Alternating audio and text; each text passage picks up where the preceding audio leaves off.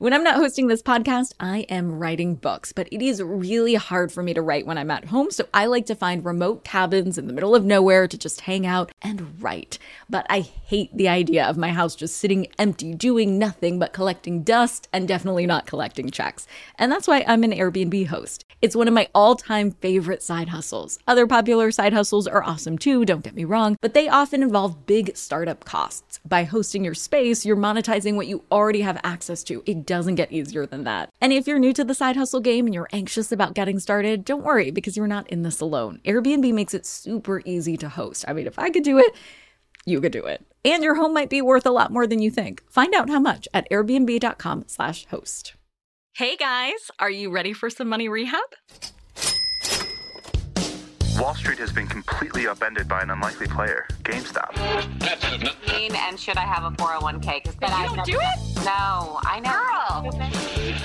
You think the whole world revolves around you and your money? Well, it doesn't. charge for wasting our time. I will take a check like a old school check. You recognize her from anchoring on CNN, CNBC, and Bloomberg. The only financial expert you don't need a dictionary to understand. Nicole Lapin. If you're in a relationship, you may be avoiding the talk. Yes, the talk with a capital T. And no, I'm not talking about sexy time talk. I'm talking about the money talk. I know these talks can be hard, but that's why I'm here to help you tackle it head on. So, in today's episode, we have a listener intervention with money rehabber Sam. Sam has a question about how to handle a money talk with her boyfriend. Before I give anything away, let's just get right into it. Sam, welcome to Money Rehab. Hi, thank you. Tell me your question. So, my question is I am about to move into my boyfriend's house, and we are trying to figure out how to split expenses. My idea is to kind of split everything equally or as equally as possible. You know, I pay half his mortgage, half the utilities, that, you know, simple split. Um, whereas he would prefer if I took that money that I would pay toward rent and paid it toward my student loan debt. Um, we've talked about you know getting married in the near future, and he would prefer if he didn't have to inherit my debt.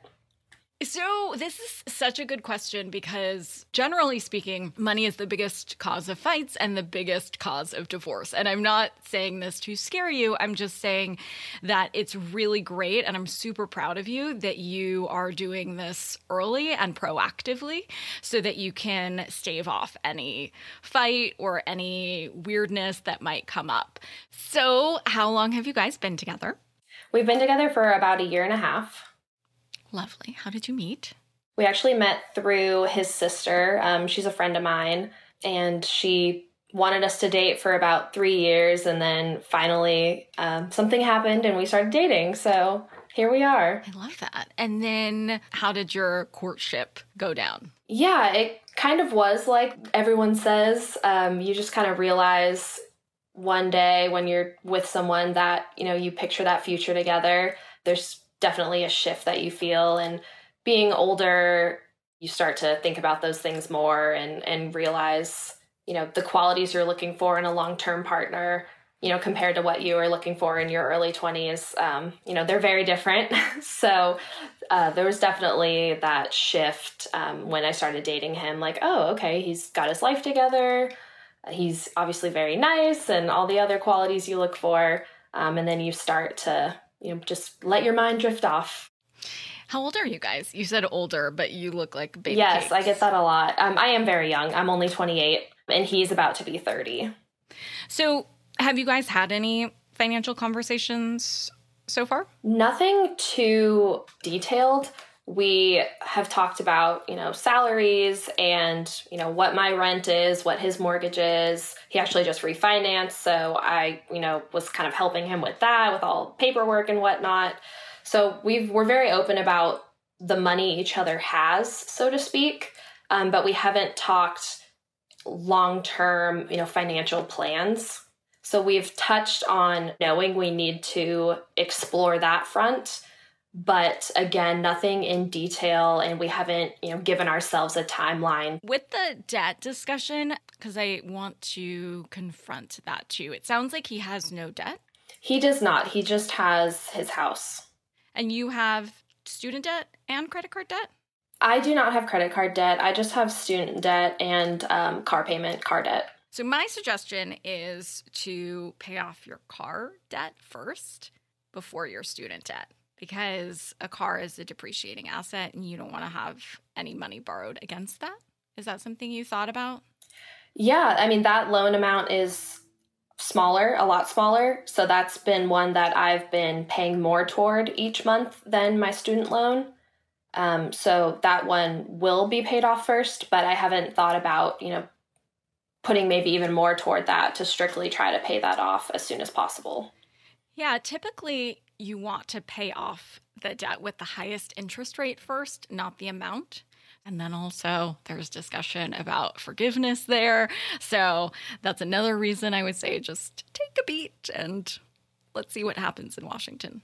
Yeah, makes sense. Obviously happy to, you know, have that kind of extra money to pay down my student loan debt, but I just feel as though I won't be contributing equally to the household and, you know, kind of the relationship in general. Um, I it's his house and I don't want it to feel that way. So in my mind, if I'm splitting, you know, his mortgage with him, um, as well as everything else, that would help me to feel like we're more equals in the home than I'm living in his house. That makes sense. I mean, that's something that I hear a lot, and a reason if couples can't afford it, they move into a whole separate house with brand new juju. When it's one person's house before, then psychologically and financially, it can feel like it's not your home. And there are a few ways to work around that. So typically, I say to couples to do a weighted amount and not a 50 50 split, because likely, unless I'm wrong and you guys make exactly the same amount of money, it's going to feel different to each person in the couple. If let's say one makes a hundred grand and one makes a million dollars a year then splitting the utilities 50 50 let's say there's you know a hundred dollar bill and $50 to the person making a hundred grand feels like more than to the person making a million dollars. And so I like to take a weighted amount of your overall salary and then put that toward the bills versus just a complete split down the middle. So the other way to go around it is putting your name on the mortgage or adding something to the mortgage where you have a stake in it so that you wouldn't be homeless if, you know, shit hits the fan, so to speak. Is that something you talked about or would be interested in?